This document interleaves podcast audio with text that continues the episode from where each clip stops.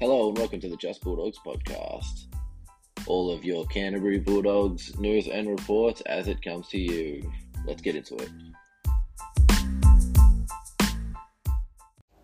Hey everyone, welcome back. This week the Bulldogs played the Parramatta Eels, going down 12 points to 34. Bulldogs try scorers were Matt Burton and Hayze Perham, with Matt Burton going 2 for 2. Parramatta's try scorers Clint Gutherson getting a triple, Bailey Simonsson, Will Penisini, Maika Sivo, with Mitch Moses going 5 for 6, converting their tries. Um, tough one to watch, tough one to review. Game definitely didn't go how we were hoping for. Um, yeah, the early tries to Parramatta to give them the lead. Um, yeah, put us on the back foot quickly. Um, pretty poor defense to give them some very easy tries to cross over. Um, yeah, a couple of players not really standing up and um, yeah, costing us some. Uh, yeah, costing us at points in this game. Um, but yeah, the whole game was a bit of a rollover for us. Uh, never really in the mix scored a couple tries. The Matt Burton, the first try that Matt Burton scored, um, looked like we could have had a chance to get into the mix of this one, but yeah, quickly turned around and, and got away from us not long after. Um, yeah, don't really, not too into getting into all of the Parramatta tries and going over um, all of them. A lot of it was the same thing. Um, the biggest problem in the opening parts of this game, I believe it was the first two tries that Parramatta got were uh, came from Tevita Pangai shooting out of the line to try to go after Mitch Moses, and then Mitch Moses just turning it back in, beating Tevita back on the inside and just opening a massive hole. Um, straight through the guts. The first one was just an easy underball for Gutherson right on the try line, where Tevita over pursued and tried to take on Moses. Didn't get there, opened up a massive hole. And then the second one, Mitch Moses just um, putting the step on, beating it back on the inside and going straight through the line. Um, uh, we could be a bit better as a d- defensive line to cover a player um, over pursuing, but it would be a lot better if we just didn't over pursue and um, played our own lines, um, covered our own holes. Don't need to be putting on the big play um, in defense when you got players outside you that can still make the tackle. So, um, somewhere where we need to really improve, um, and particularly Tevita really needs to improve in that area.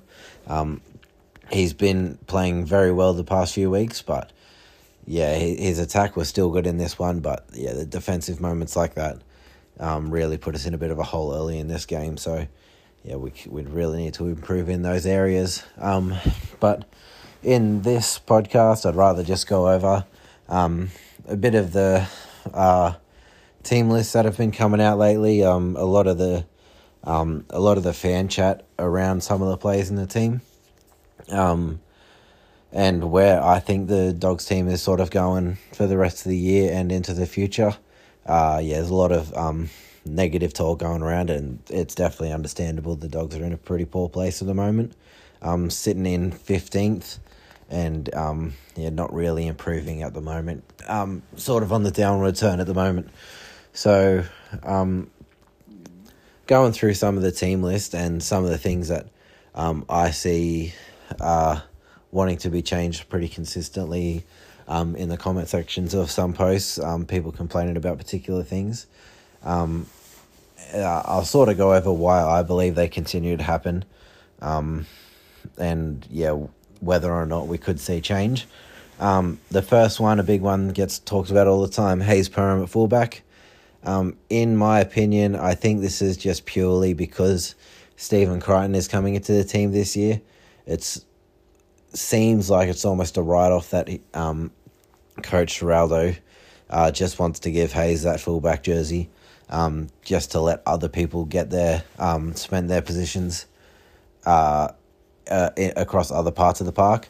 Um, so I believe that Averillo definitely a better fullback than Hayze Perham, but in um, going forward and into the future, um, Jake Averillo, if he stays at the Bulldogs, um, will be at centre. So instead of um, playing Averillo at fullback um, and then having to change him next year, we could just um, have him at centre now, and then next year he'll have a full year of experience at the position, and um, yeah, it should get us going a bit uh, a bit nicer in the early parts of the season if he's already got that full year experience.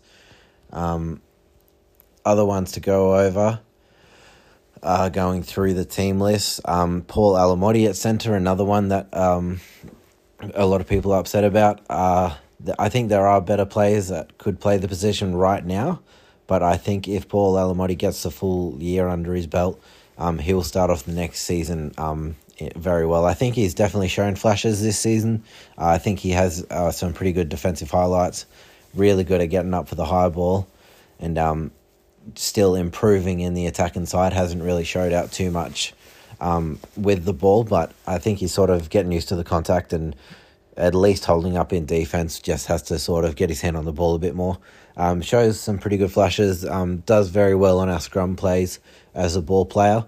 Um, but yeah, I think the more experience he get will be better off for him going into the future. Um, next one, uh, we got Karl Oloapu, the sixth, um, playing five eight for us. Um, very raw, raw, very young, but this week was the first time we really got to see um, some of the talent that he's got with that try assist to Matt Burton. He broke about six tackles on one run, really threw some blokes around, um, really showed his strength. Um, I think this is the most important one for the team, where um, we just have to sort of ride through this um, part of Karl's career, and um, the long, the more time that he gets um, as a starting five eight in the NRL, the better it will be in the future. So I think we just roll through um, with Karl at six, and then when next season rolls around, he'll be um, a lot better for it. Uh, but I think there could definitely be a little bit of changes throughout the rest of the season as well for Karl. Um, I think with Khaled Rajab, we have seen when Rajab comes onto the field, he slots into that five eight spot, and Karl goes into lock. Um, he's definitely a small body in the middle, but he can defend uh, with the best of them. Um, he has great tackle technique, and um, can really handle anybody, um, no matter the size. Uh, I think with more experience, he'll get even better at it. But yeah, he's definitely not a problem in defense. He's, I reckon, already one of the best defensive halves in the comp. Um, just needs to get a bit more confidence with the ball and sort of uh, go chasing it a bit more um, rather than sitting back. But that'll come with experience and um, game time. So uh, yeah, I'm really happy to see Karl's holding on to that spot and just continuing to stay in the NRL side. Um, the forward rotation is just a bit messed up at the moment mostly because of injury, um, with players missing out on making the top side, um, and players that are still in the top side that are playing injured, uh, particularly Max King. Uh, we've seen at the start, uh, the first half of the season, um, he was absolutely killing it, playing fantastic football, and then the last few weeks he's really fallen off, playing a lot less minutes, um, and having a lot less impact when he's on the field. I think it has a lot to do with injury. Um, that he's playing through, and hopefully he can um, recover from it towards the back end of the season. But yeah, I think it's probably going to be something that lingers throughout the rest of the season. So, um, definitely hurting us a lot in the middle as our big minute middle. Um, it sort of leaves Tevita as our only experienced guy that can get through a good amount of work in the middle. Um, that has played a fair few games in the top grade. Um, the return of Chris Patolo is pretty big for us. Uh, got through a decent amount of minutes on the weekend. Looked pretty good in the middle of his first game back in NRL. Um, very happy with um, having him back in the side. I think he'll be very good for us uh, for the rest of the season. So yeah, look forward to seeing how he improves going forward. Um, we've also got plenty of middles that are in the mix to uh, come into the top side. Ones that are um, sort of rotating around at the moment uh, younger players like Harrison Edwards and Kurtis Morrin that have um, sort of gotten a good chance to get into the top side and sort of and put a pretty good effort into holding on to their spot. Um, Harrison Edwards bagging the starting 13 jersey and Kurtis Morrin owning a bench spot um, as a late minute impact player. I think both of them are doing very good in those roles. Um, other players that are trying to get into the side, uh, we got Franklin Pele that uh, returned to New South Wales Cup this week uh, coming off injury and suspension, I believe. Um, so I expect Pele to hopefully get some bigger minutes in New South Wales Cup and then try to get back into the top squad. Um, also, players like Jaden Tanner Um, had a couple games in the NRL, is playing very well in New South Wales Cup. Um, so I reckon he could be in the mix to come back up. And then we hope to see Luke Thompson return sometime in the near-ish future. I think he's still about about a month away, so hopefully he can come back and um, bring some spark back into our middle. He would be massive for us right now, but also players um like Ryan Sutton, uh, New Brown playing as a lock. Uh, yeah, so a few players in the mix that could come into the top grade if they get their chance, um, and could definitely do a job for us. Um, but yeah, still got a bit of ways to go. Um, I think most of this season is building towards next year when we have a couple more players come in and letting some of our younger players develop and grow into full time NRL players. So I think it's going to be a bit of a tough one going through the rest of the season. Um, just letting younger players develop, get our combinations going, and then next season will hopefully be when we really get up and going. But we've still got a lot of season to go here. Um, hopefully the pl- players can start uh, developing well with each other, can get our defense stepping up so we don't have to score these high point games to try to come away with a win. Um, we can't give up 30 points. It, it doesn't matter who's playing on the field for us, doesn't matter what kind of attack we pull out. Um, you can't give up 30 points and expect to win many games. So, yeah, really going to have to improve over the next um, few weeks and into the back end of the season just to keep ourselves from that um, last position on the ladder.